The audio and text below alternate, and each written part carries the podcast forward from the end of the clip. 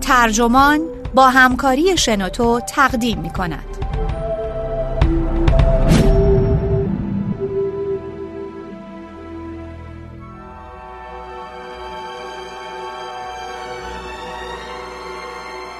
پشت پرده یک عملیات قتل اسام بن لادن روایت کاخ سفید از عملیات کشتن بن لادن ملغمه ای از افسانه و دروغ بوده است.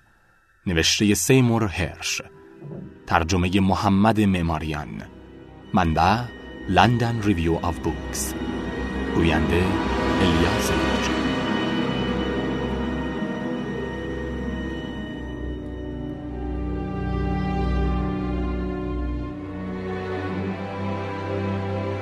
اسم سیمور هرش روزنامه نگار پرسابقی آمریکایی با رسوایی های سیاسی و نظامی عجین شده.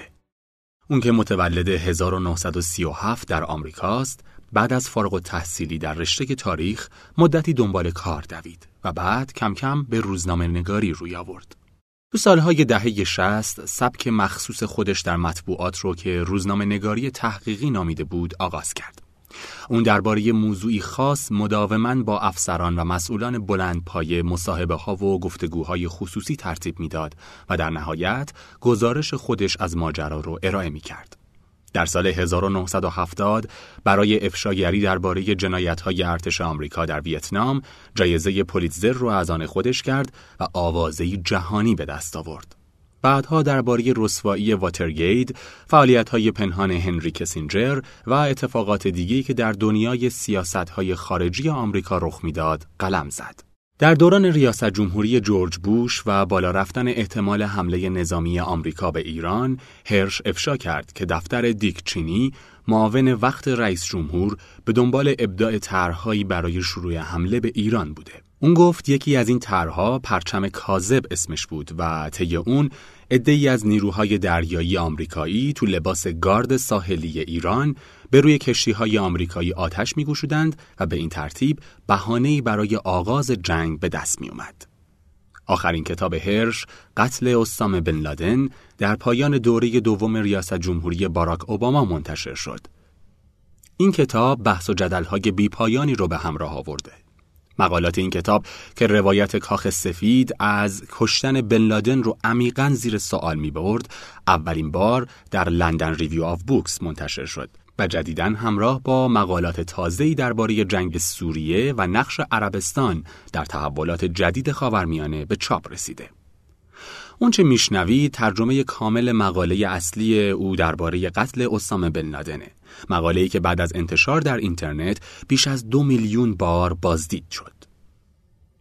چهار سال پیش در عملیاتی شبانه دسته ای از یگان ویژه نیروی دریایی ایالات متحده اسامه بن لادن رو در امارتی با دیوارهای بلند در ایبوتاباد پاکستان کشتند. قتل بن لادن مهمترین دستاورد اولین دوره ریاست جمهوری اوباما و عاملی مهم در انتخاب دوباره اون بود.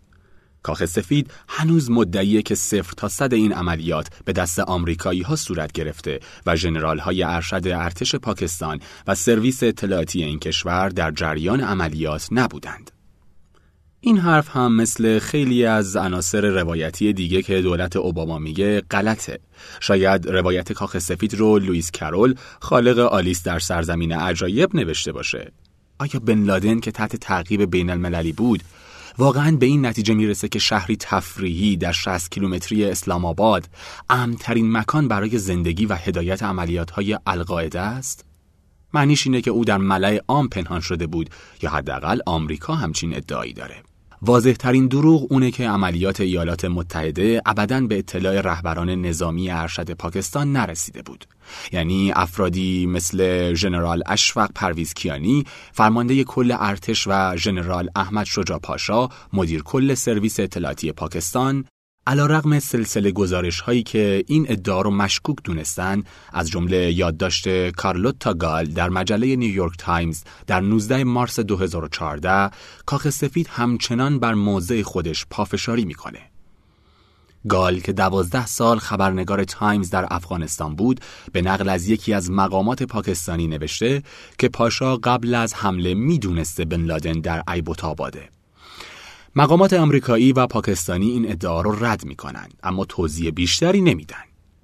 امتیاز گل مدیر مرکز پژوهش و مطالعات امنیت در کتاب خودش پاکستان پیش و پس از اسامه در سال 2012 نوشت چهار افسر اطلاعاتی مخفی مدعی بودن ارتش پاکستان حتما از این عملیات خبر داشته. باور عمومی مردم اون دیار هم همینه. همین مسئله دوباره در ماه فوریه مطرح شد. اسد دورانی ژنرال بازنشسته و رئیس سرویس اطلاعاتی پاکستان در اوایل دهه 1990 به مصاحبهگر الجزیره گفت کاملا ممکنه افسران ارشد سرویس اطلاعاتی از محل اختفای بن لادن بیخبر بوده باشند اما احتمال اینکه اونها باخبر بودن بیشتره. ایدهشون این بوده که محل اون در زمان مناسب افشا بشه. زمان مناسب یعنی وقتی که بتونید چیزی عوض اون بگیرید. اگه کسی مثل اسامه بن لادن تو چنگتون باشه اونو به سادگی تسلیم ایالات متحده نمی کنید. بهار امسال با دورانی تماس گرفتم و چیزهایی رو که از منابع آمریکایی درباره حمله به اقامتگاه بن لادن شنیده بودم باش در میون گذاشتم. اینکه بن لادن از سال 2006 زندانی سرویس اطلاعاتی پاکستان در ایبوتاباد بوده اینکه کیانی و پاشا از قبل ماجرای حمله رو می‌دونستند و ترتیبی دادن که بالگردهای حامل نیروهای یگان ویژه دریایی آمریکا بدون هیچ مداخله ای از آسمون پاکستان استفاده کنند.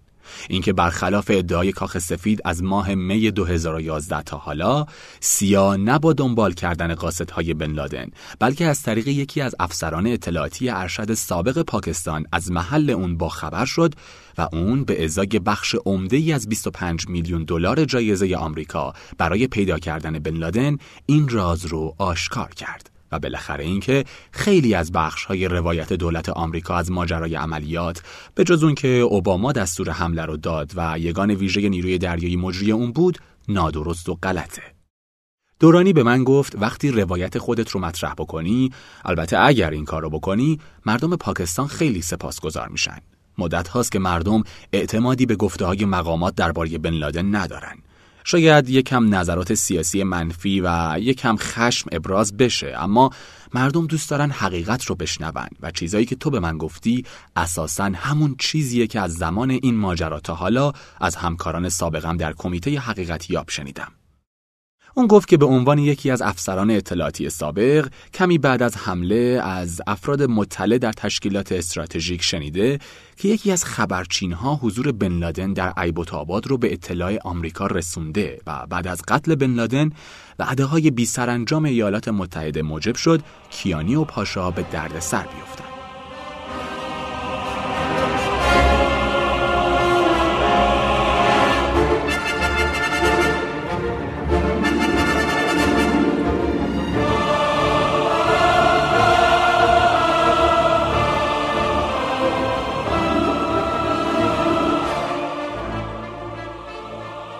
منبع اصلی روایتی که در ادامه میاد یکی از مقامات اطلاعاتی ارشد و بازنشسته آمریکاییه که اطلاعات اولیه درباره حضور بن لادن در ایبوتاباد به دست اونم رسیده. همچنین اون از برخی بخشای تمرین های یگان ویژه برای حمله و گزارش های مختلف بعد از حمله خبر داشت.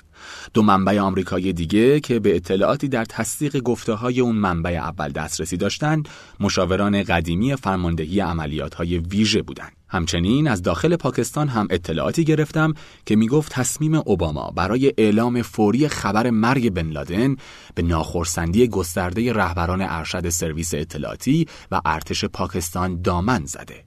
دورانی هم این نکته رو تکرار کرد. از کاخ سفید خواستم درباره این یادداشت نظر بده اما پاسخی دریافت نشد. ماجرا با تماس سرزده یکی از خبرچین ها شروع شد. در آگوست 2010 یکی از افسران اطلاعاتی ارشد سابق پاکستان سراغ جاناتان بنک رفت. بنک مسئول مقر سیا در سفارت ایالات متحده در اسلام آباد بود. اون افسر گفت که در ازای جایزه‌ای که واشنگتن در سال 2001 اعلام کرده بود، حاضر محل پیدا کردن بن لادن رو به سیا بگه. سیا این تماسهای سرزده رو غیر قابل اعتماد دونست. دفتر مرکزی سیا یک تیم دروغ سنج رو به محل فرستاد. اون در این آزمون موفق بود. مقام اطلاعاتی ارشد و بازنشسته آمریکایی به من گفت خب ما سرنخی پیدا کرده بودیم که بن لادن در امارتی در ایبوتاباد زندگی می‌کنه ولی چطور می‌شد بفهمیم اون خبرچین واقعا کیه ایالات متحده در ابتدا قضیه رو از پاکستانیا مخفی نگه داشتن اون مقام بازنشسته می‌گفت میترسیدیم اگه وجود این منبع لو بره پاکستانی ها بن لادن رو به جای دیگه ای منتقل کنند. به این ترتیب فقط کمی از افراد از این منبع و ماجراش خبردار شدند. به گفته اون هدف اول سیا بررسی کیفیت اطلاعات این خبرچین بود. اون امارت تحت نظارت ماهواره‌ای قرار گرفت. سیا خونه در ایبوتاباد اجاره کرد تا پایگاه دیدبانی باشه و کارمندانی از ملیت پاکستانی و ملیت‌های خارجی دیگه در اون قرار داد. این پایگاه بعدا نقطه تماس سیا با سرویس اطلاعات پاکستان شد. از اونجا که ایبوتاباد تفریگاهیه که خونه هاش رو در تعطیلات برای مدت کوتاهی اجاره میدن، توجه چندانی به این خونه جلب نشد. نیمروخ روانشناختی خبرچین آماده شد. خبرچین و خونوادش را از پاکستان به واشنگتن منتقل کردند.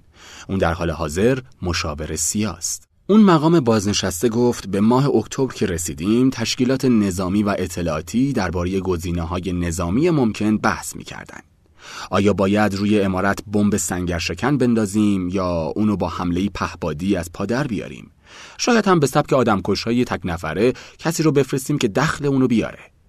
ولی اگه این کار رو می کردیم سندی برای اثبات هویتش نداشتیم می‌دیدیم شبها کسی داخل امارت قدم می‌زنه اما امکان ردگیری نداشتیم چون از داخل امارت اطلاعاتی به ما نمی رسید.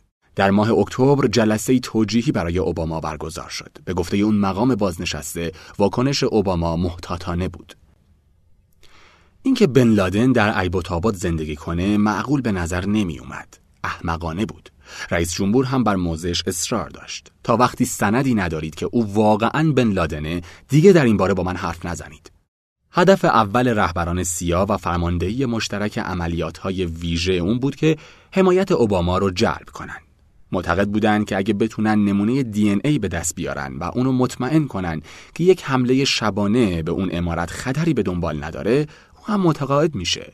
به گفته اون مقام بازنشسته تنها راه دستیابی به این منظور مطلع کردن پاکستانی ها بود.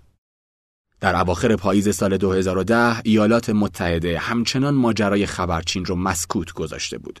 کیانی و پاشا هم مصرانه به همتایان آمریکایی خودشون می‌گفتند که از محل بن لادن خبری ندارن.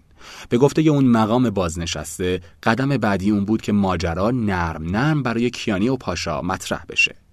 قرار شد به اونها بگیم اطلاعاتمون نشون میدن که هدف با ارزشی در اون امارته و بپرسیم چیزی درباره اون می‌دونند یا نه. در محدوده امارت خبری از تسلیحات مثلا تیربار و مسلسل نبود چون اونجا تحت کنترل سرویس اطلاعاتی قرار داشت. خبرچین به ایالات متحده گفته بود که بن لادن از سال 2001 تا 2006 پنهانی با تعدادی از همسران و فرزندان خودش تو کوهستان هندوکش زندگی می‌کرد و سرویس اطلاعاتی پاکستان با رشوه دادن به تعدادی از افراد قبایل محلی برای خیانت به بن لادن اون رو به چنگ آورد. گزارش های منتشر شده بعد از حمله می‌گفتند که او در این بازه در جای دیگه ای از پاکستان اقامت داشته. همچنین خبرچین به بنک گفت که بن لادن خیلی مریض بود و همون اوایل حصرش در ایبوتاباد سرویس اطلاعاتی پاکستان به امیر عزیز پزشک و سرگرد ارتش پاکستان دستور داد برای معالجه اون به خونه در نزدیکی امارت نقل مکان کنه. به گفته مقام بازنشسته در حقیقت بن لادن علیل بود. ولی نمی‌شد این رو بگیم وگرنه می‌گفتن یک آدم زمینگیر رو زدید. کسی هم بود که کلاشینکوف بن لادن رو دست بگیره؟ اون افسر گفت کمی بعد همکاری مورد نیاز رخ داد. چون پاکستانیا خواستار تداوم کمک های نظامی آمریکا بودند که بخش عمده ای از اون منابع ضد تروریستی برای تأمین امنیت شخصیت ها بود. لیموزین های ضد گلوله و محافظان امنیتی و خونه های مجهز برای سران سرویس اطلاعاتی پاکستان. به گفته اون از حساب غیررسمی مخارج اضطراری پنتاگون برخی افراد های زیرمیزی هم گرفتن. تشکیلات اطلاعاتی آمریکا می‌دونست که پاکستانی ها برای پذیرش همکاری چی می‌خواستن. یعنی هویج قصه معلوم بود. پاکستانی ها هم هویج رو انتخاب کردند این بازی برد برد بود. البته یک هم هم تهدید کردیم. گفتیم می‌تونیم لو بدیم بن لادن رو. تو حیات خلوتتون نگه داشتید. می‌دونستیم دوستان و دشمنان طالبان و گروه جهادی در پاکستان و افغانستان از این کارشون خورسن نمیشن. به گفته اون مقام بازنشسته یکی از عوامل نگران کننده این وسط عربستان سعودی بود که از زمان دستگیری بن لادن توسط پاکستانی ها هزینه های مراقبت اون رو می‌داد. سعودی ها نمی‌خواستن از حضور بن لادن با خبر بشیم چون اون سعودی بود. برای همین به پاکستانی ها گفته بودند که اونو مخفی نگه دارن. سعودی ها میترسیدن اگر خبردار بشیم به پاکستانی ها فشار بیاریم تا درباره ارتباط سعودی ها و القاعده بن لادن رو به حرف بیارن. سعودی ها پاکستانی ها رو پول بارون کرده بودند. در مقابل پاکستانی ها هم نگران بودند که شاید سعودی ها ماجرا رو لو بدن. می ترسیدن که اگر خبر ماجرا از طریق ریاض به ایالات متحده برسه جهنم به پا بشه. یعنی در مقام مقایسه حتی مطلع شدن آمریکایی ها از طریق یک خبرچین هم اونقدرها ترسناک نبود.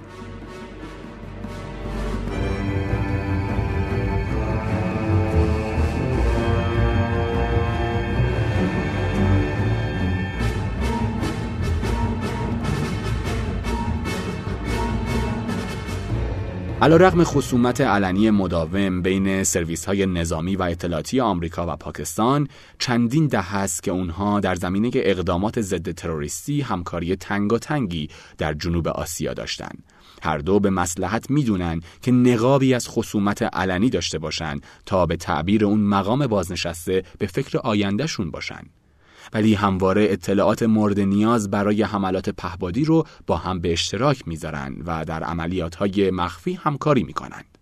در عین حال واشنگتن می‌دونست که به اعتقاد بعضی عناصر سرویس اطلاعاتی پاکستان حفظ رابطه با رهبری طالبان در افغانستان برای امنیت ملی پاکستانی ها ضرورت داشت.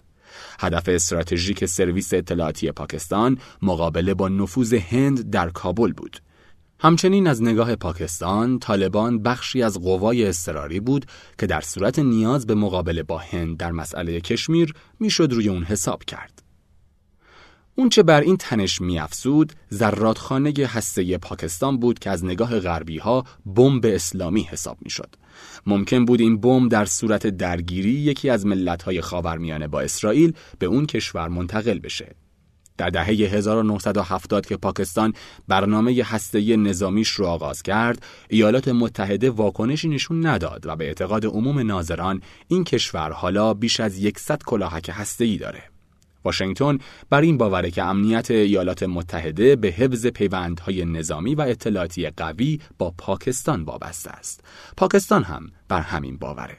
به گفته اون مقام بازنشسته، ارتش پاکستان خودش رو یک خونواده می‌دونه افسران سربازان رو پسرم صدا می‌زنند و همه افسران برادر هستند. این قصه در ارتش آمریکا رایج نیست. افسران ارشد پاکستان خودشون رو نخبگانی می‌دونن که به عنوان علمداران مملکت در مقابل بنیادگرایی اسلامی باید مراقب همه مردم باشند. همچنین پاکستانی ها می‌دونن که رابطه قوی با ایالات متحده برگ برندشون در مقابله با حجمه احتمالی هنده. اونها هرگز پیوندهای شخصیشون رو با ما قطع نمی کنند. بنک مثل همتایان دیگرش در مقرهای سیاه با پوشش دیگه ای کار می کرد. اما در اوایل دسامبر 2010 لو رفت. در اون زمان کریم خان روزنامه نگار پاکستانی که بنا به گزارش های خبری محلی پسر و برادرش در حملات پهبادی ایالات متحده کشته شده بودند با تسلیم دادخواستی کیفری علیه بنک در اسلام آباد اونو به قتل متهم کرد. مقامات پاکستانی که اجازه افشای نام بنک رو دادن از پروتکل دیپلماتیک تخلف کرده بودند. این رخداد موجی از جنجال ناخواسته به پا کرد. سیا به بنک دستور داد از پاکستان خارج بشه. بعد از اون مقامات سیا به خبرگزاری آسوشیتد پرس گفتن که اون به خاطر نگرانی های امنیتی منتقل شده. نیویورک تایمز گزارش داد ظن جدی وجود داره که سرویس اطلاعاتی پاکستان در لو دادن نام بنک برای کریم خان نقش داشته. گمان زنی می‌شد که افشای نام بنک به تلافی ماجرای یک ماه قبل از اون بود که نام مقامات سرویس اطلاعاتی پاکستان در دادخواستی قضایی در نیویورک در ارتباط با حملات تروریستی سال 2008 بمبئی مطرح شده بود. اما به گفته اون مقام بازنشسته سیاه هم دلایلی برای برگردوندن بنک به آمریکا داشت. در صورتی که ماجرای همکاری پاکستانی ها با آمریکایی ها در خلاص شدن از شر بن لادن لو می رفت طرف پاکستانی باید عذر و بهانه می داشت ما را می گویید ما که مسئول مقر شما را اخراج کردیم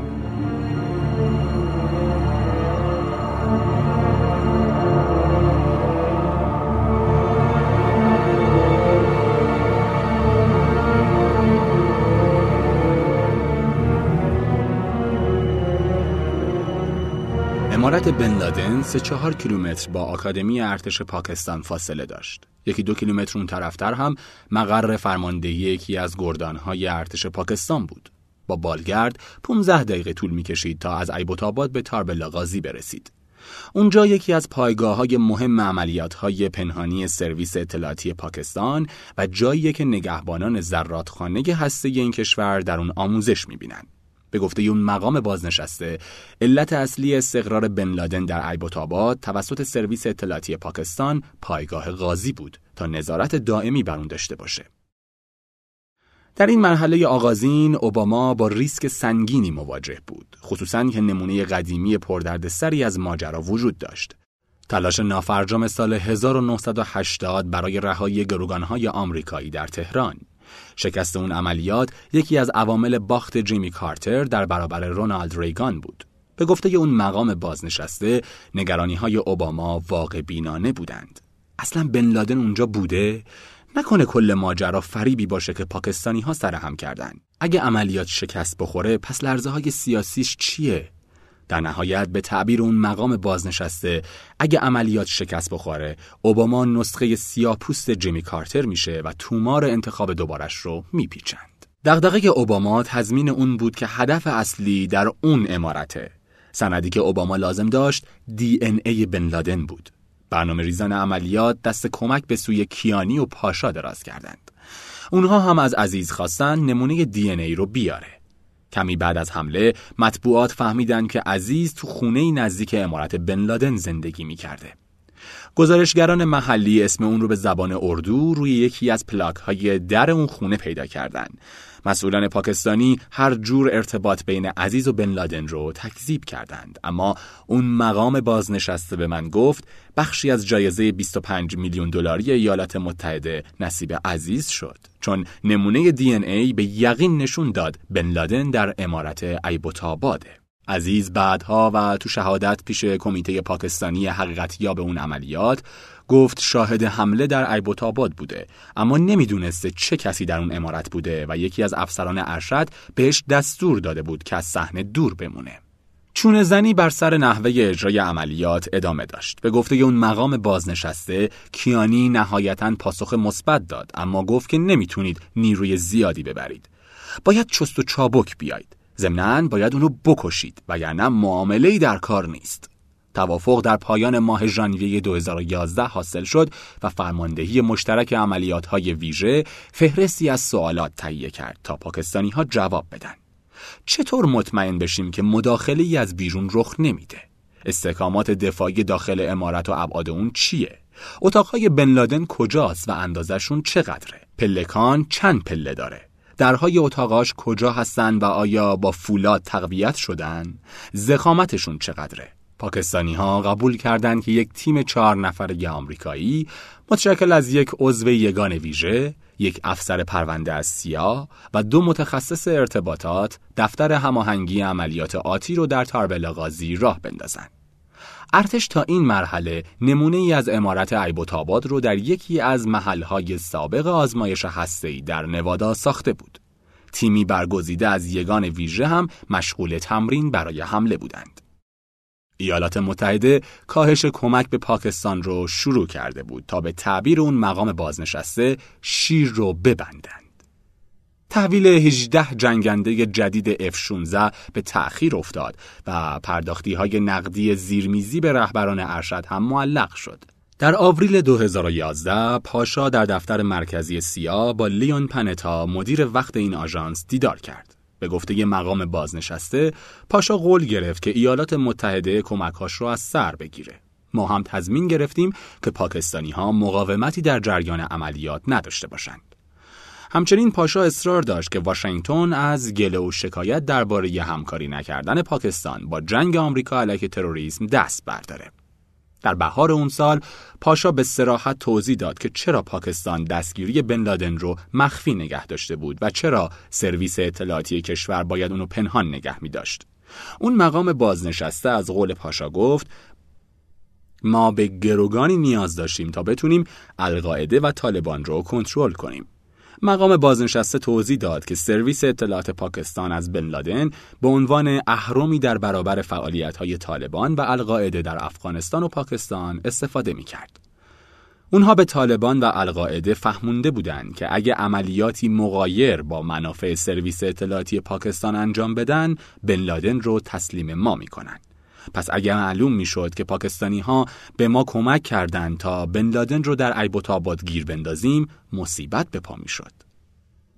به گفته اون مقام بازنشسته و یک منبع دیگه در سیا در یکی از جلسات پاشا با پنتا یکی از مسئولان ارشد سیا ازش پرسید که آیا خودش رو عامل القاعده و طالبان می‌دونه؟ پاسخ اون منفی بود. اما گفت که سرویس اطلاعاتی پاکستان باید یکم کنترل روی اوضاع می داشتند به نظر اون مقام بازنشسته این پیام از نگاه سیا یعنی کیانی و پاشا بن لادن رو نوعی اندوخته می‌دونستند و به بقای خودشون بیش از ایالات متحده اهمیت می‌دادند. یکی از پاکستانی ها که رابطه نزدیکی با رهبران ارشد سرویس اطلاعاتی این کشور داشت به من گفت معامله با آدم های اصلیتون انجام شد. ما بسیار اکراه داشتیم ولی کاری بود که باید می‌شد. نه برای اینکه جیب های خودمون رو پر کنیم بلکه چون همه کمک های آمریکا قطع می‌شد. آدماتون گفتن اگه این کارا نکنیم اونقدر ما رو گرسنگی میدن که تلف میشیم. همون وقت که پاشا در واشنگتن بود جواب مثبت نهایی رو داد. با این معامله نه فقط جریان کمک ها ادامه پیدا می کرد بلکه به پاشا گفتن که چیزکی هم نصیب خودمون میشه. به گفته این منبع پاکستانی در دیدار پاشا از واشنگتن آمریکا قول داد که در جریان عقب نشینی نظامیش از افغانستان دست پاکستان رو بازتر بذاره و به این ترتیب این عوضیا گفتند که این کار رو برای خاطر کشور می‌کنن و اینطور توجیهش کردند. مسئولیت این که فرماندهی ارتش و نیروی هوایی پاکستان بالگردهای آمریکایی رو در این حمله تعقیب نکنند و به اونها یورش نبرند بر عهده پاشا و کیانی بود. تیم آمریکایی مستقر در تاربلا غازی مسئول هماهنگی ارتباطات بین سرویس اطلاعاتی پاکستان، افسران ارشد آمریکایی در مقر فرماندهیشون در افغانستان و دو بالگرد بلک هاوک بود. هدف اون بود که مبادا یکی از جنگنده های سرگردان پاکستانی حین گشت زنی مرزی متوجه این نفوزی ها بشه و برای متوقف کردنشون اقدام کنه. طرح اولیه این بود که خبر حمله فوراً اعلام نشه. همه واحدهای فرماندهی مشترک عملیات های ویژه در کمال محرمانگی کار می کنند و اعتقاد رهبران این مرکز و همچنین کیانی و پاشا اون بود که قتل بن لادن باید حداقل هفت روز یا شاید بیشتر به اطلاع عموم نرسه. بعد یک داستان پوششی دقیق برای ماجرا اعلام می شد. اوباما اعلام می کرد که آزمایش دی ای نشون داده بن لادن در حمله پهپادها به هندوکش در داخل مرز افغانستان کشته شده.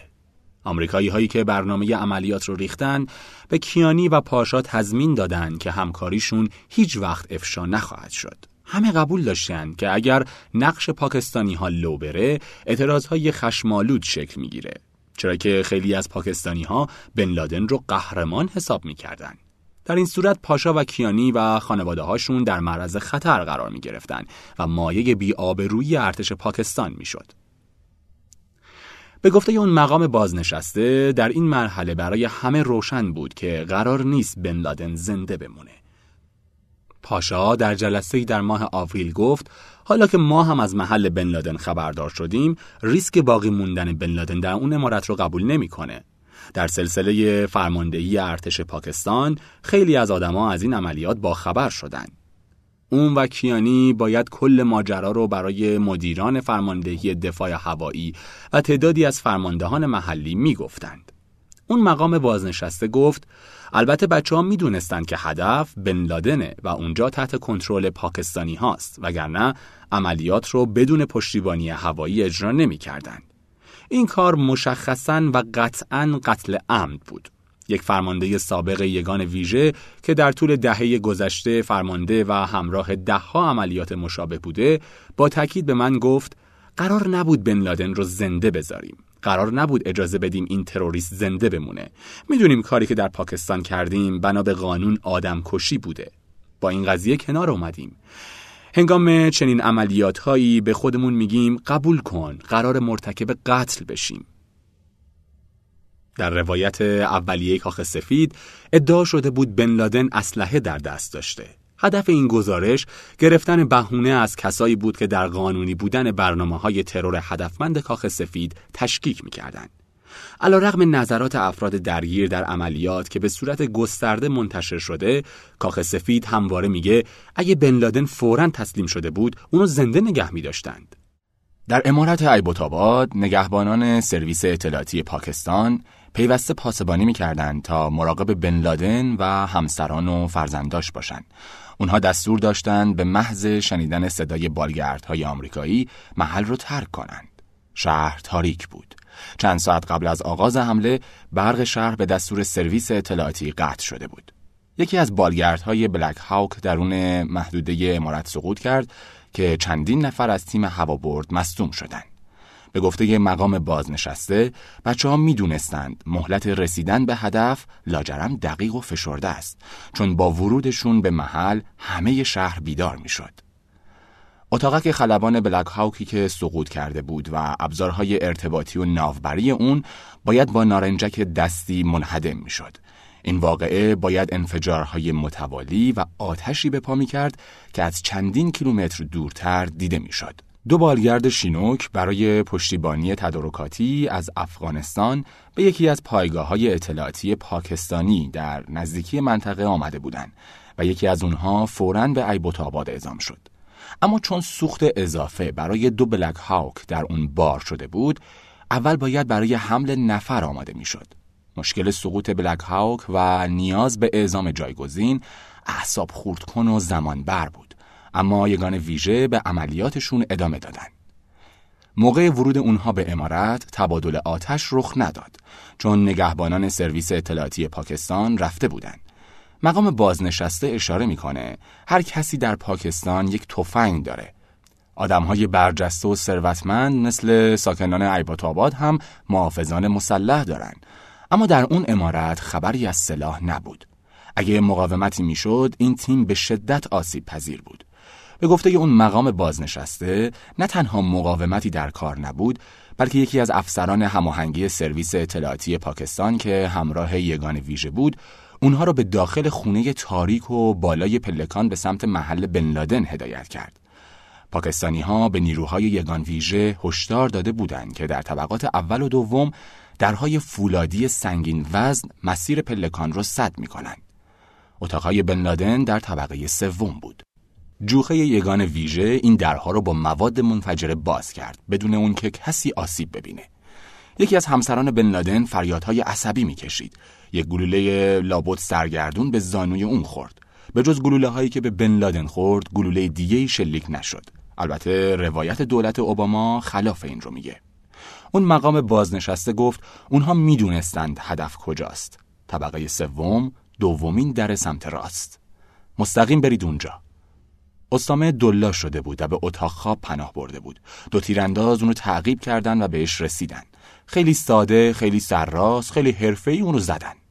به گفته این مقام بازنشسته اصرار اولیه کاخ سفید برای اینکه تیراندازی به بن لادن برای دفاع از خودشون بوده برخی نفرات یگان ویژه رو آزرده کرد شش تن از نفرات بسیار زبده و با تجربه یگان ویژه در مقابل پیرمردی غیر مسلح مجبور بودن اونو برای دفاع از خودشون بکشن توی اون خونه قدیمی بن لادن توی سلولی زندگی می‌کرد که پنجرهاش میلو سقفش سیم خاردار داشت.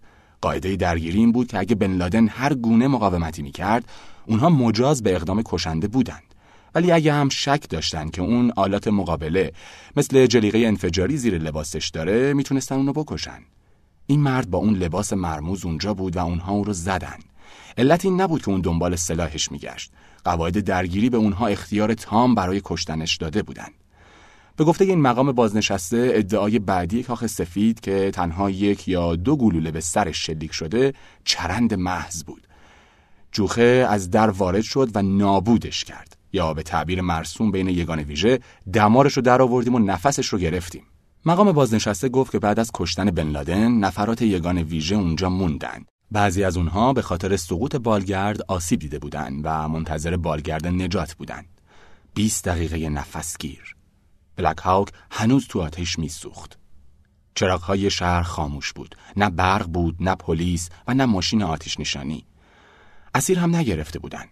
همسران و فرزندان بن لادن همونجا موندن تا سرویس اطلاعاتی پاکستان ترتیب بازجویی و انتقالشون رو بده. به گفته این مقام رغم همه حرف و حدیث ها خبری از کیسه های پر از رایانه و حافظه های رایانه ای نبود. بچه ها فقط تعدادی از کتاب ها و اوراقی رو که در اتاقش پیدا کردن توی کل پشتی هاشون جا دادن. برخلاف اونچه کاخ سفید بعدا به رسانه ها گفت علت اعزام یگان ویژه اون نبود که بن لادن در اونجا مرکز فرماندهی القاعده رو هدایت می‌کرد. همچنین اونها متخصصان اطلاعات هم نبودند که محتوای درون خونه رو جمع آوری کنند این مقام بازنشسته میگه که در عملیات ضربت متداول اگه یک بالگرد سقوط کنه کسی منتظر نمیمونه. نیروها عملیات رو تمام می‌کنن. ها و تجهیزاتشون رو زمین میندازن. خودشون رو توی بلک هاوک باقی مونده جا میدن و بزن بریم. از تعبیر مرسوم ویتنامی ها برای ترک با عجله یک مکان استفاده می‌کنن. میگه از اونجا بیرون می‌زنن و نفرات آویزون بالگرد میشن. اگه از امنیت خودشون مطمئن نباشن بالگرد رو منفجر نمی‌کنن چون تجهیزات هیچ کماندویی به اندازه جون یک دو جین نیرو نمیارزه. ولی این جوخه بیرون امارت منتظر مون تا اتوبوس دنبالشون بیاد. پاشا و کیانی به همه وعده هاشون عمل کرده بودن.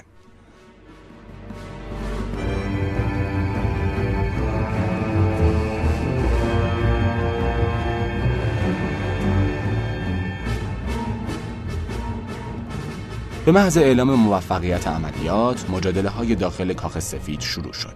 جسد بن لادن در راه افغانستان بود.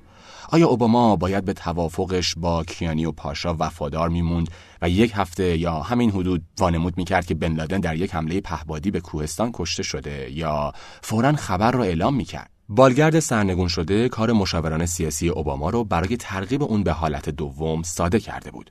پنهان کردن انفجار و آتش سوزی غیر ممکن بود و خبر ماجرا لاجرم درز می کرد. باید قبل از اون که کسی از مقامات پنتاگون خبر رو درز بده، اوباما پیش دستی می کرد. انتظار اثر مطلوب سیاسی این اتفاق رو از بین می برد. ولی همه موافق نبودند. رابرت گیتس وزیر دفاع سریح ترین فرد در بین کسایی بود که اصرار داشتن توافق با پاکستانی ها رایت بشه. اون تو کتاب خاطراتش با عنوان وظیفه روی خشمش سرپوش نمی‌ذاره. قبل از اون که جدا بشیم و رئیس جمهور به طبقه بالا بره تا ماجرا رو به آمریکایی ها بگه به همه حاضرین یادآوری کردم که تکنیک ها، تاکتیک ها و روش های یگان ویژه در عملیات بن لادن هر شب در افغانستان استفاده میشن. پس ضروری بود که هیچ یک از جزئیات عملیاتی حمله رو افشا نکنیم. گفتم فقط باید بگیم که اونو کشتیم. همه حاضرین پذیرفتند که درباره جزئیات سکوت کنند. اون قول فقط پنج ساعت دوام آورد. اولین جزئیات از کاخ سفید و سیاه درس کرد. برای لافزنی و زدن ماجرا به اسم خودشون طاقت انتظار نداشتند. اونچه به اسم واقعیت می‌گفتن اغلب غلط بود. با این حال اطلاعات همچنان درز می‌کرد. من عصبانی بودم و یک جا به مشاور امنیت ملی تام دنیلون گفتم چرا دهنشون رو نمیبندن؟ که فایده ای نداشت. به گفته اون مقام بازنشسته سخنرانی اوباما با عجله سرهمبندی شد مشاوران رئیس جمهور اون سخنرانی رو سندی سیاسی می‌دیدن نه پیامی که باید مسیر اداری امنیت ملی رو بگذرونه تا اجازه پخش بگیره این سلسله گفته های خودخواهانه و نادقیق در هفته های بعد از ماجرا آشوب به پا کرد. اوباما گفت که دولت اون در آگوست گذشته از طریق یک سرنخ احتمالی کشف کرده بود بن لادن تو پاکستانه. به نظر خیلی از دستندرکاران سیاه این گفته به معنای واقعی خاص مثلا یک خبرچین بود.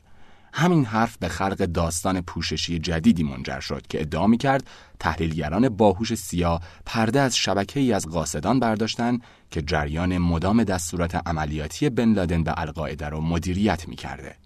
همچنین اوباما به خاطر اجتناب از تلفات غیر نظامیان از تیم کوچیکی از آمریکایی ها تشکر کرد و گفت بعد از تبادل آتش اونها اسام بن لادن رو کشتن و جسدش رو در اختیار گرفتن. حالا باید دو مورد جزئیات اضافی به داستان پوششی اضافه می‌شد. توصیف تبادل آتشی که هرگز رخ نداده بود و داستان اینکه جسد چی شد. اوباما در ادامه از پاکستانی ها قدردانی کرد. باید خاطر نشان کرد که همکاری های ضد تروریستی ما با پاکستان در هدایت ما به سمت بن لادن و امارت مخفیگاه اون نقش داشت. با این گفته خطر لو رفتن کیانی و پاشا پیش می اومد. راه حل کاخ سفید اون بود که با نادیده گرفتن حرفهای اوباما به همه کسایی که با مطبوعات صحبت می‌کردن دستور بده بگن پاکستانی ها هیچ نقشی در کشتن بن لادن نداشتن. برداشت روشن از حرفهای اوباما اون بود که اون و مشاورانش به قطع نمی‌دونستن بن لادن در ایبوتاباده بلکه فقط اطلاعاتی مبنی بر احتمال این امر داشتن. همین نکته ابتدا این داستان رو سر زبونها انداخت که یگان ویژه یکی از نفرات یک و 93 متری خودش رو برای مقایسه کنار جسد خوابوندند تا بفهمند دقیق به هدف زدن. معروف بود که قد بن لادن یک و 93 متره. بعد ادعا شد آزمایش دی ای روی جسد انجام شده تا بی تردید مطمئن بشن که بن لادن رو کشتن. ولی به گفته اون مقام بازنشسته. بنا به گزارش های اولیه یگان ویژه اصلا معلوم نبود آیا تمام جسد بن لادن یا حتی بخشی از اون به افغانستان بازگردونده شده یا نه. بنا به روایت اون مقام بازنشسته تصمیم اوباما برای اعلام ماجرا بدون بررسی جزئیات گفته ها کسان دیگه ای رو هم نگران کرده بود. اما فقط گیتس مخالفتش رو اعلام کرد. اوباما فقط گیتس رو دور نزد، همه رو دور زد. اینجا ماجرای قبار جنگی یعنی ابهام حین عملیات نبود. واقعیت این بود که با پاکستانی ها توافقی شده بود و تحلیل احتیاطی برای اینکه در صورت وقوع مشکل چه چیزهایی افشا بشه یا نشه صورت نگرفته بود یعنی اصلا در این باره بحثی نشده بود وقتی مشکل رخ داد اونها مجبور بودن بیدرنگ داستانی پوششی دست و پا کنند البته دلیل موجهی برای قدری از فریبکاری وجود داشت. نقش خبرچین پاکستانی باید پنهون میموند. کمی بعد از اعلام خبر توسط اوباما به پرسنل مطبوعاتی کاخ سفید گفته شد که مرگ بن لادن حاصل سالها کار اطلاعاتی دقیق و بسیار پیشرفته بود که بر ردگیری گروهی از قاصدها از جمله یکی از افراد نزدیک به بن لادن تمرکز داشت. به گزارشگران گفته شد که تیم ویژه‌ای متشکل از تحلیلگران سیا و آژانس امنیت ملی این قاصد رو تا یک امارت چند میلیون دلاری بسیار امن در ایبوتاباد دنبال کرده بودند. بعد از ماهان نظارت تشکیلات اطلاعاتی آمریکا اطمینان قوی داشت که یک هدف با ارزش در اون امارت زندگی می‌کنه و ارزیابی ها نشون داد که احتمال زیادی داره اون هدف اسامه بن لادن باشه. تیم ضربت ایالات متحده هنگام ورود به امارت درگیر تبادل آتیش شد و سه مرد بزرگسال که گمان می‌رفت دو نفر از اونها قاصد بودند همراه با بن لادن کشته شدند. در پاسخ به این پرسش که آیا بن لادن از خودش دفاع کرده بود، یکی از مسئولین در توجیه اهالی مطبوعات گفت اون قطعا در برابر نیروهای ضربت مقاومت کرد و در تبادل آتش کشته شد. فردای اون روز وظیفه تمجید از رشادت اوباما و در عین حال مالکشی روی نکات نادرست گفته های اون بر دوش جان برنان قرار گرفت. اون در اون زمان مشاور ارشد اوباما در مسائل ضد تروریستی بود. برنان هم داستانی به همین تفصیل و همین قدر گمراه کننده از حمله و برنامه ریزی اون تعریف کرد. اون که برخلاف رویه معمول خودش علنی حرف می‌زد به مخاطبانش گفت این عملیات را گروهی از یگان ویژه نیروی دریایی اجرا کردند که دستور داشتند در صورت امکان بن لادن رو زنده بگیرن. اون گفت بنا به اطلاعاتی که ایالات متحده داشت کسی از حکومت یا ارتش پاکستان از محل بن لادن با خبر نبود ما وقتی با پاکستانیا تماس گرفتیم که همه افرادمون و همه نیروی هوابردمون از فضای هوایی پاکستان خارج شده بودند اون بر شجاعت اوباما در ابلاغ فرمان حمله تاکید کرد و گفت کاخ سفید قبل از آغاز حمله هیچ اطلاعاتی درباره تایید حضور بن لادن در امارت نداشت. اون گفت اوباما به اعتقاد من یکی از تصمیم‌های بسیار جسورانه رؤسای جمهور در سالهای اخیر رو گرفت. برنان هم تعداد کشته شدگان داخل امارت رو به پنج نفر رسوند. بن لادن، یک قاصد، برادرش، یک پسر بن لادن و یک زن که گفته می‌شد سپر بن لادن شده بود.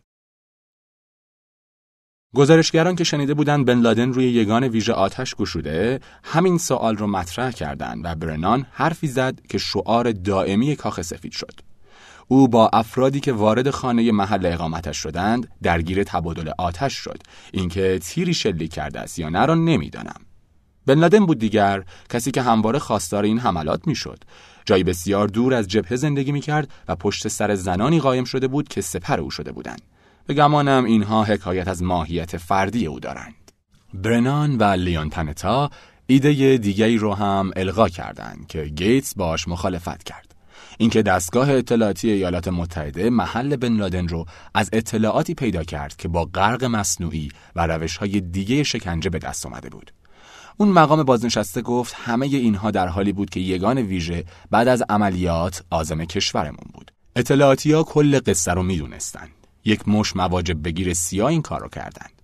مواجب بگیر به افسران بازنشسته سیا گفته میشه که پیمانی مشغول کارن. برخی برنامه ریزان عملیات از اونها خواستن که به جعل داستان پوششی کمک کنند. خب چند تا از قدیمی ها میان و میگن چرا قبول نکنیم که بخشی از اطلاعات مربوط به بن لادن رو از طریق بازجویی پیشرفته به دست آوردیم. جالب این که در اون زمان هنوز در واشنگتن صحبت از پیگرد غذایی احتمالی اون دست از ماموران سیا بود که مرتکب شکنجه شده بودند.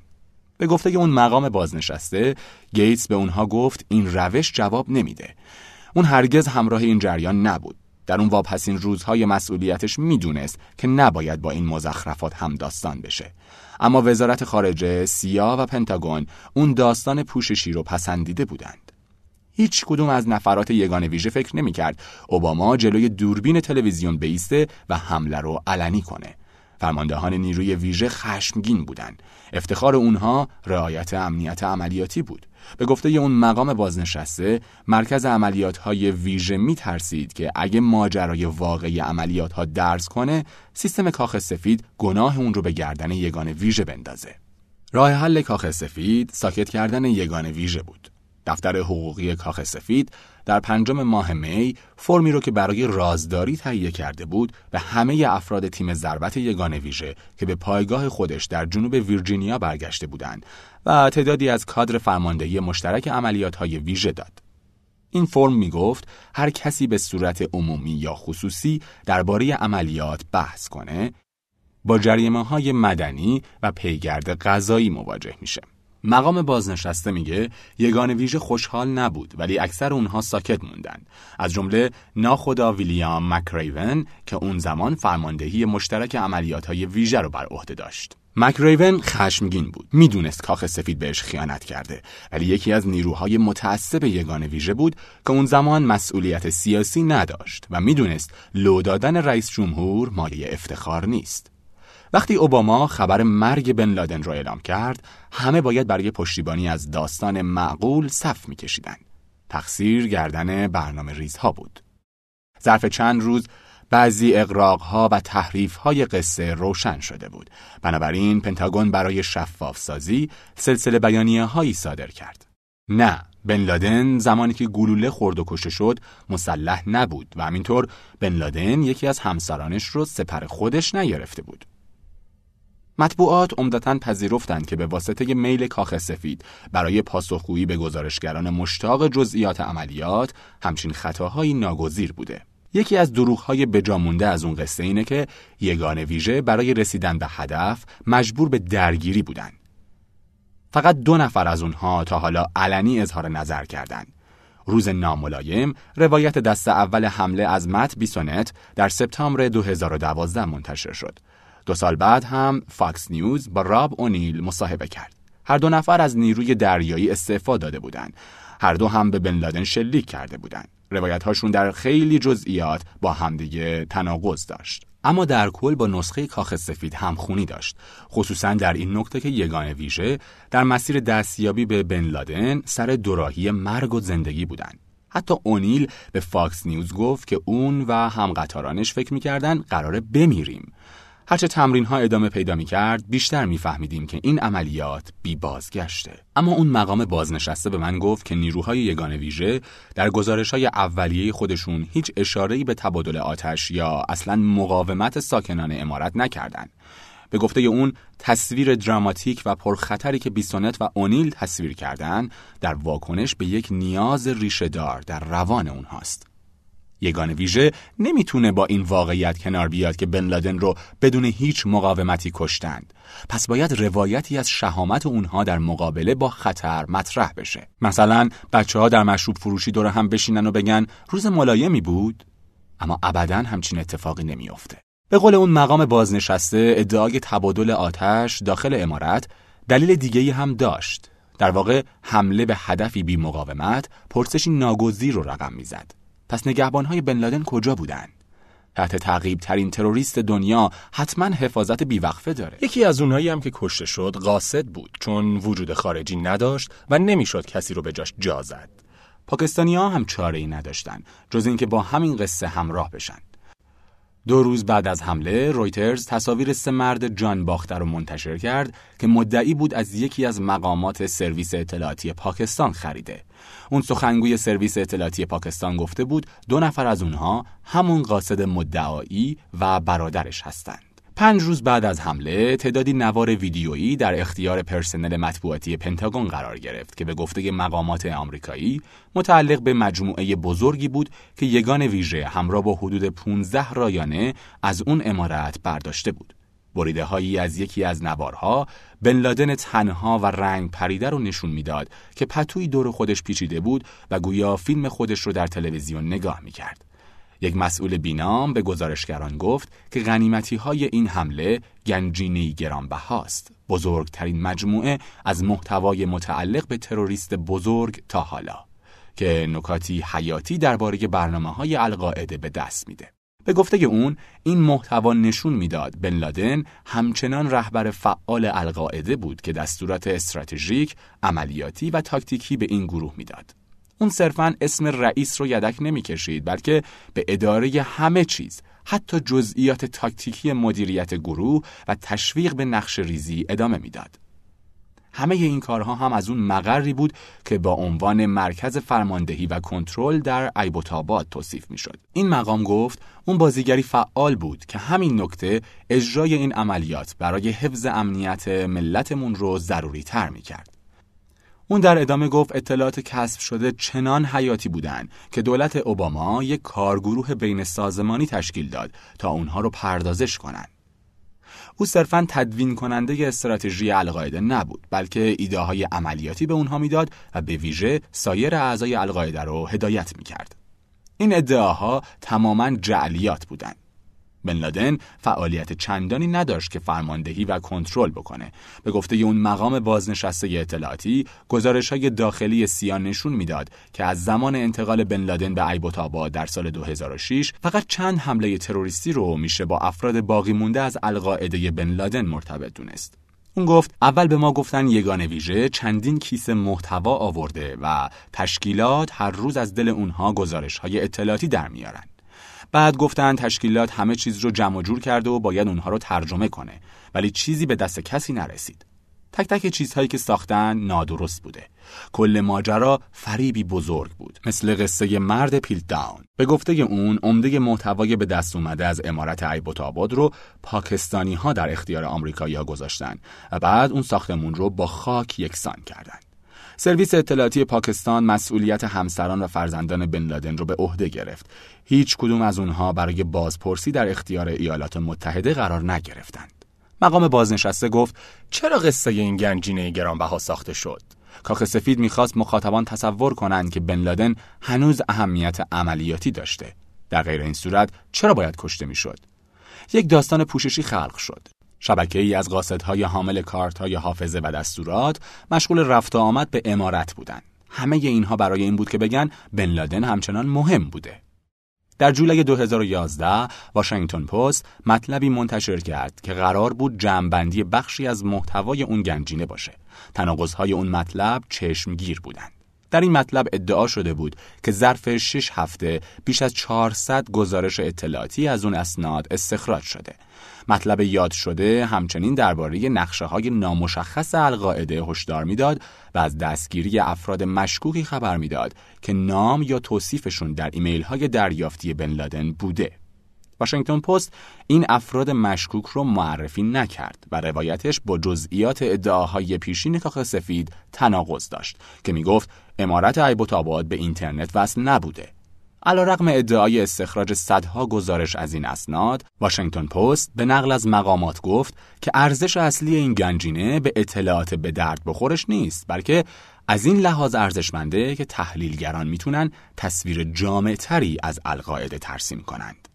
در ماه می 2012 مرکز مقابله با تروریسم در وست پوینت که گروهی تحقیقاتی و خصوصیه 175 صفحه از اسناد بن لادن رو منتشر کرد. این مرکز طی قراردادی با دولت فدرال این اسناد رو ترجمه کرده بود. گزارشگران هیچ ردی از اون ماجرای دراماتیکی پیدا نکردند که در روزهای بعد از حمله جار زده می‌شد. پاتریک کوبرن درباره تفاوت بین محتوای واقعی ترجمه ها با ادعاهای اولیه دولت که بن لادن رو عنکبوتی در مرکز تار توطئه ها مینامید چنین نوشت بن لادن متوهم بود و تماسش با دنیای بیرون از اون امارت محدود بود اون مقام بازنشسته اصالت محتوای عرضه شده توسط وست پوینت رو مشکوک می‌دونست. هیچ رابطه‌ای بین این اسناد و مرکز ضد تروریستی سیا وجود نداره. هیچ تحلیلی از طرف تشکیلات اطلاعاتی در کار نیست. اصلا سیا چه وقت چنین کرده؟ یک اعلام کنه یافته اطلاعاتی مهمی داره. دو منبر رو افشا کنه.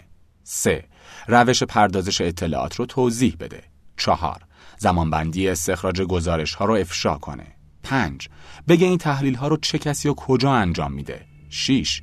قبل از اقدام عملیاتی بر اساس اون اطلاعات نتایج مهم رو منتشر کنه. هیچ کدوم از حرفه‌ای های آژانس همچین افسانه‌ای رو باور نمی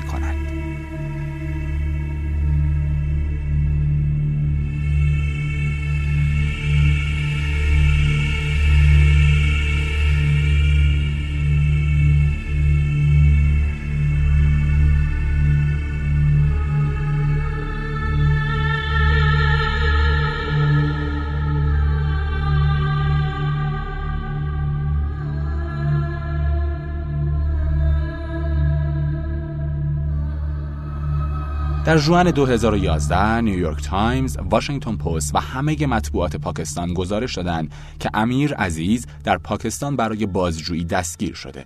گفته می‌شد اون خبرچین سیا بوده که از رفت آمدها به امارت بن لادن جاسوسی می‌کرده.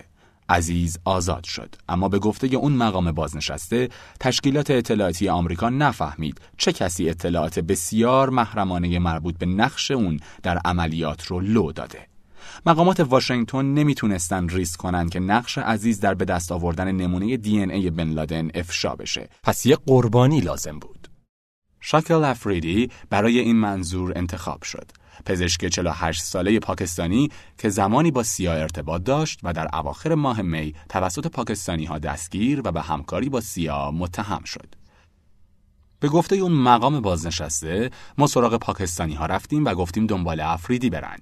نباید نحوه دستیابی بون به دی ای لو می‌رفت. کمی بعد گزارش شد که سیا در تلاشی نافرجام برای پیدا کردن دی ای بن لادن با کمک افریدی برنامه ساختگی برای واکسیناسیون در ایبوتاباد رو سازماندهی کرده بود. اقدامات پزشکی افریدی مشکلی نداشتند، مستقل از مسئولان محلی امور بهداشت و سلامت بودند، پشتوانه مالی خوبی داشتند و مردم را به رایگان در مقابل بیماری هپاتیت بی واکسینه می کردند. پسترهای تبلیغ این برنامه در کل اون منطقه پخش شده بود. بعدا افریدی به خاطر وابستگی به افراتی ها به خیانت متهم و به 33 سال زندان محکوم شد. خبر این برنامه واکسیناسیون با حمایت سیا موج گسترده ای از خشم در پاکستان ایجاد کرد و لغو تمامی برنامه های بین المللی واکسیناسیون را در پی داشت.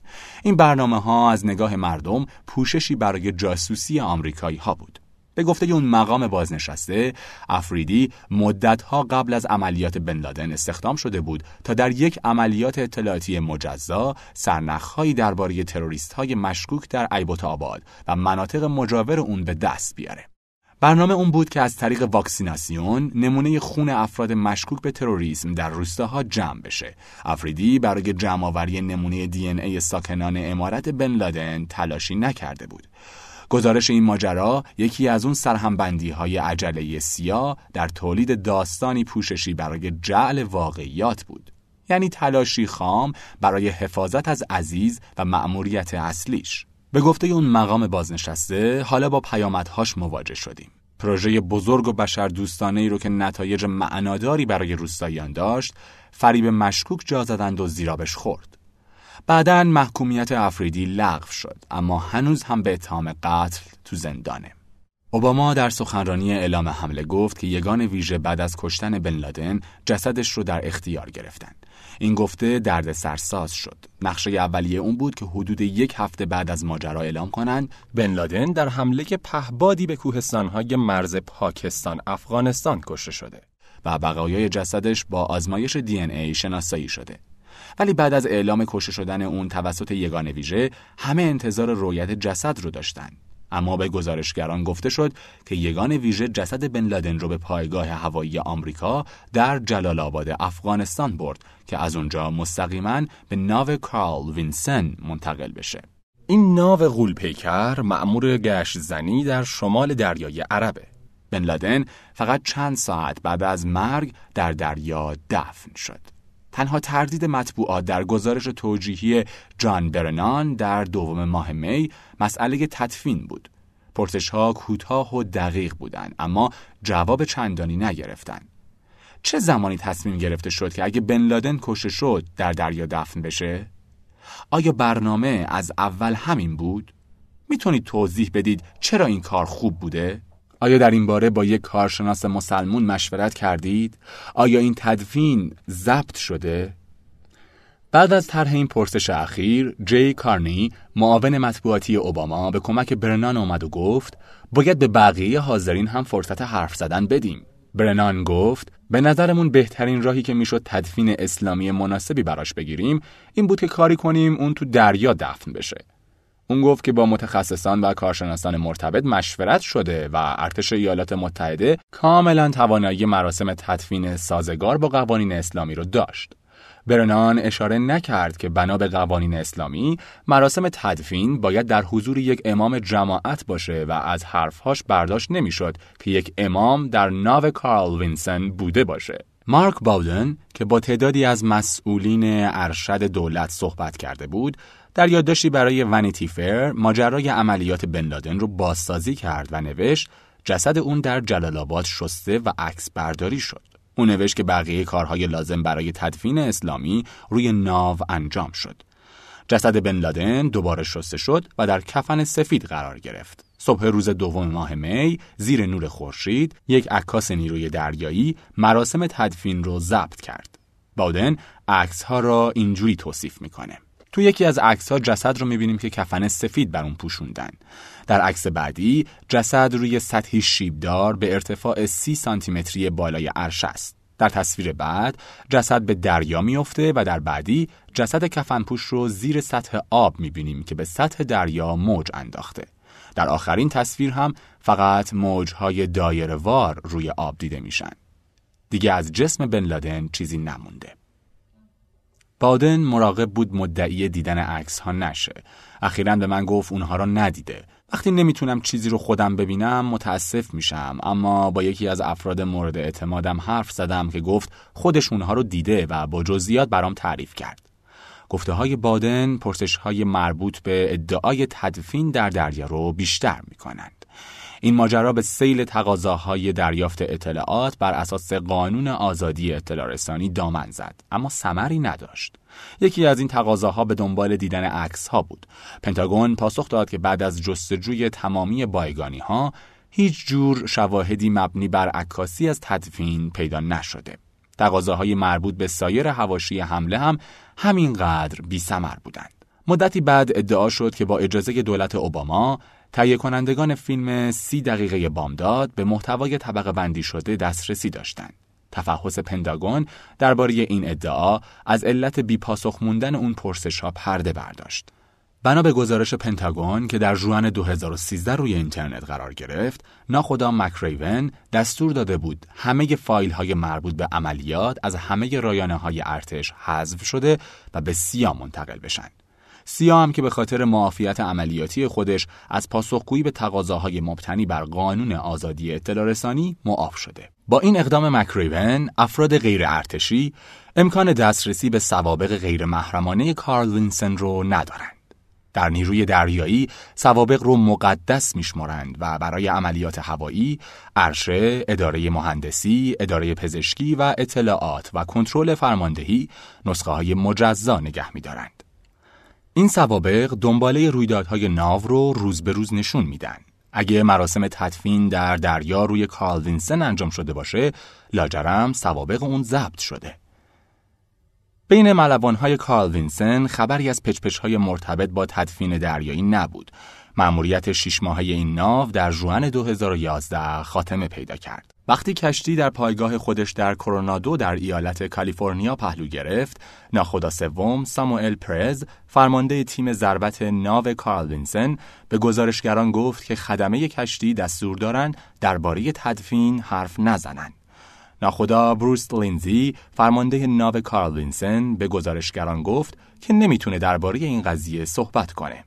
کامرون شورت یکی از خدمه ناو به روزنامه کامرشیال نیوز مستقر در دنویل ایالت ایلینوی گفت حرفی از تدفین به خدمه زده نشده. به گزارش این روزنامه هرچه که او می‌دونه همونی که در اخبار دیده. پنتاگون مجموعه ای از ایمیل های خودش به آسوشیتد پرس رو منتشر کرد. در یکی از اونها ناخدا سوم چارلز گایت گزارش داد که مراسم طبق رویه های سنتی تدفین اسلامی انجام شد و هیچ کدوم از ملوانان ناو اجازه مشاهده اون رو نداشتند. ولی اشاره نشده بود که چه کسی جسد رو شست و کفن کرد و کدوم عرب زبان مراسم رو انجام داد. ظرف چند هفته بعد از حمله دو نفر از مشاوران قدیمی فرماندهی عملیات های ویژه که به اطلاعات جاری دسترسی داشتند به من گفتند تدفینی روی ناو کارلینسن انجام نشده. یکی از اونها به من گفت که بقایای بن لادن بعد از انتقال به افغانستان عکس برداری و تعیین هویت شد. اون اضافه کرد در اون هنگام جسد در اختیار سیا قرار گرفت. داستان پوششی این بود که جسد رو به کارل وینسن فرستادن. مشاور دوم هم قبول داشت که تدفین در دریا رخ نداده. اون اضافه کرد کشتن بن لادن نمایشی سیاسی بود تا اعتبار نظامی اوباما رو پررنگ کنه. یگان ویژه حتما پیشبینی این فخر فروشی سیاسی رو می کرد. سیاستمدارها تاب مقاومت در برابر این وسوسه رو ندارند. در این ماجرا بن لادن به یک دردی می‌خورد. اوایل امسال در صحبت دوباره با مشاور دوم باز هم ماجرای تدفین در دریا رو مطرح کردم. خندید و گفت منظورت اینه که پاش به آب نرسید؟ به گفته اون مقام بازنشسته مشکل دیگه ای هم وجود داشت. بعضی از افراد یگان ویژه پیش همکاران خودشون و دیگران لاف زده بودند که با رگبار مسلسلهاشون جسد بن لادن رو تیکه پاره کردند. بقایای جسد از جمله سر اون که تنها چند جای گلوله داشت داخل کیسه انداخته شد و در پرواز بازگشت به جلال آباد تکه هایی از بدنش رو روی کوههای هندوکش پرتاب کردند. حداقل ادعای نفرات یگان ویژه این بود. به گفته اون مقام یگان ویژه اون هنگام نمی‌دونست که اوباما ظرف چند ساعت خبر عملیاتشون رو اعلام می‌کنه. اگر رئیس جمهور طبق داستان پوششی اول پیش رفته بود نیازی نبود ظرف چند ساعت مراسم تدفین انجام بشه. بعد از خراب شدن داستان اول و اعلام عمومی مرگ بن لادن کاخ سفید با مسئله جدی مواجه شد. جسد کجاست؟ دنیا می‌دونست که نیروهای آمریکایی بن لادن رو در ایبوتاباد کشتن. آشوب به پا شد. چه باید کرد؟ باید یک جسد به درد بخور می داشتیم تا بگیم هویت بن لادن رو با آزمایش دی ای تایید کردیم. ایده تدفین در دریا رو افسران نیروی دریایی مطرح کردند. عالی بود. دیگه نیازی به جسد نیست. تدفینی محترمانه طبق قوانین شریعت. تدفین با جزئیات اون اعلام میشه. اما با توسل به امنیت ملی جلوی افشای اسناد اون طبق قانون آزادی اطلاع رسانی گرفته میشه. نمونه کلاسیک از یک داستان پوششی ضعیف مشکل فعلی رو حل می‌کنه. اما کمی بررسی کافیه تا روشن بشه که هیچ شواهدی برای حمایت از اون وجود نداره. در ابتدا هیچ برنامه‌ای نبود که جسد رو به دریا بفرستن و تدفین بن لادن در دریا اصلا رخ نداد. به گفته این مقام بازنشسته اگر روایت های اولیه نفرات یگان ویژه رو باور کنیم اساسا چیز چندانی از بن لادن باقی نمونده بود که بخوان به دریا بندازن دروغها، غلطگوییها و خیانتهای دولت اوباما لاجرم گریبان این دولت رو می‌گرفت. اون مقام بازنشسته گفت در زمینه همکاری چهار سال عقب افتادیم. چهار سال طول کشید تا پاکستانی ها برای تعامل ضد تروریستی بین دو ارتش دوباره به ما اعتماد کنند. این در حالی بود که تروریسم در دنیا اوج می گرفت. اونها احساس می‌کردن اوباما اونها را به چاه انداخت. حالا سراغمون اومدن چون تهدید داعش که اونجا هم پدیدار شده بسیار جدی تره. از ماجرای بن لادن هم اونقدر گذشته که کسایی مثل ژنرال دورانی بیان دربارش حرف بزنن. ژنرال پاشا و ژنرال کیانی هر دو بازنشسته شدند و بنا به گزارش ها تحقیق و تفحص درباره فسادشون در مدت تصدی مناسب نظامی در جریانه.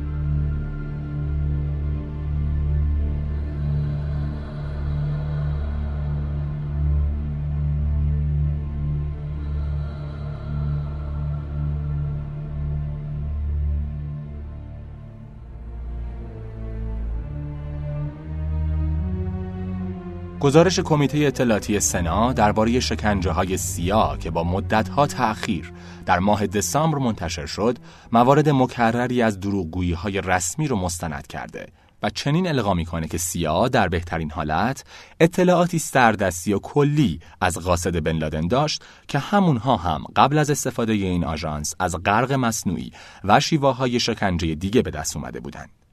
این گزارش در سراسر جهان تیتر اخبار شد.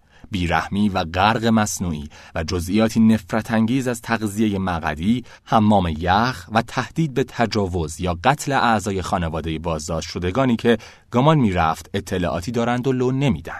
این گزارش علیرغم بدنامی که رقم زد برای سیا پیروزی بود. یافته اصلی گزارش یعنی اینکه شکنجه به کشف حقیقت منجر نشده بود بیش از یک دهه موضوع بحث های عمومی بود نظر به دامنه گزارش های علنی و افشاگری های منتشر شده توسط بازجویان سابق و افسران بازنشسته سیا یک یافته کلیدی مزهک دیگه بود اینکه شکنجه ها بیرحمانه تر از اون بود که به کنگره گفتند. در این گزارش شکنجه هایی که سراحتا مغایر قوانین بین المللی بودند به عنوان تخلف از قانون یا اقدامات نابجا یا بعضا سوء مدیریت تصویر شدند. درباره اینکه آیا این شکنجه ها جنایت جنگی یا نه بحث نشده بود و به لزوم پیگرد قضایی بازجویان سیا یا مسئولان مافوقشون به خاطر اقدامات مجرمانه اشاره نشده بود. این گزارش هیچ گونه عواقب معناداری برای آژانس اطلاعات مرکزی ایالات متحده نداشت. به گفته اون مقام بازنشسته رهبران سیا در رفع سایه تهدید کنگره از سر خودشون خبره شده بودند. چیزی رو علم می‌کنن که ناگواره ولی اونقدرها هم بد نیست چیزی دستشون بدید که وحشتناک باشه وای خدا غذا به مقعد زندانی فرو می‌کردن در همین حال از قتلها، سایر جنایات جنگی، زندانهای مخفی مثل اون که در دیگو گارسیا داریم چیزی نمیگن. همچنین دنبال اون بودن که حتی امکان جلوی اقدام کنگره رو بگیرن که موفق هم شدن. مضمون اصلی جنبندی گزارش 449 صفحه‌ای کمیته این بود. سیا درباره کارایی برنامه شکنجه خودش در کسب اطلاعاتی که جلوی حملات تروریستی آتی به آمریکا رو بگیرند به صورت نظاممند دروغ می‌گفته. یکی از این دروغ ها جزئیات حیاتی درباره کشف یکی از عوامل القاعده به اسم ابو احمد الکویتیه که گفته می‌شد قاصد کلیدی القاعده بوده. ادامه دروغ هم مربوط بود به ردگیری اون تا رسیدن به عیبوتاباد در اوایل سال 2011. بعد از تصویرسازی دراماتیک ماجرا در فیلم سی دقیقه بامداد، اطلاعات، صبوری و مهارت سیا در پیدا کردن الکویتی به استوره تبدیل شد. گزارش سنا مکررن کیفیت قابل اعتماد بودن اطلاعات سیا درباره الکویتی رو زیر سوال می برد. در سال 2005 یکی از گزارش های داخلی سیا درباره شکار بن لادن می گفت بازداشت شدگان سرنخهای به درد بخور چندانی نمیدن و باید به این احتمال فکر کنیم که اونها برای منحرف کردن ما یا تبرئه کردن خودشون از اتهام داشتن اطلاعات مستقیم درباره بن لادن شخصیت جعلی خلق می‌کنند. یک سال بعد یکی از گزارش های سیا می گفت در استخراج اطلاعات به درد بخور از بازداشت شدگان درباره محل بن لادن هیچ توفیقی نداشتیم. همچنین در این گزارش به چند مورد از افسران سیا از جمله پنتا اشاره شده بود که درباره ارزشمندی تکنیک های پیشرفته بازجویی برای پیدا کردن قاصدهای بن لادن به کنگره و افکار عمومی اطلاعات غلط دادند. برخلاف 2011 اوباما امروز در سودای انتخاب دوباره نیست موضع اصولی او در دفاع از توافق هسته‌ای با ایران همچنین تصمیم او برای عملکرد مستقل از جمهوری خواهان محافظه کار در کنگره حکایت از همین داره. اما دروغگویی در بالاترین سطوح همراه با زندانهای مخفی، حملات پهبادی، عملیاتهای شبانه نیروهای ویژه، دور زدن سلسله مراتب نظامی و کنار گذاشتن مخالفان احتمالی همچنان شیوه متعارف کار در سیاست خارجی ایالات متحده است.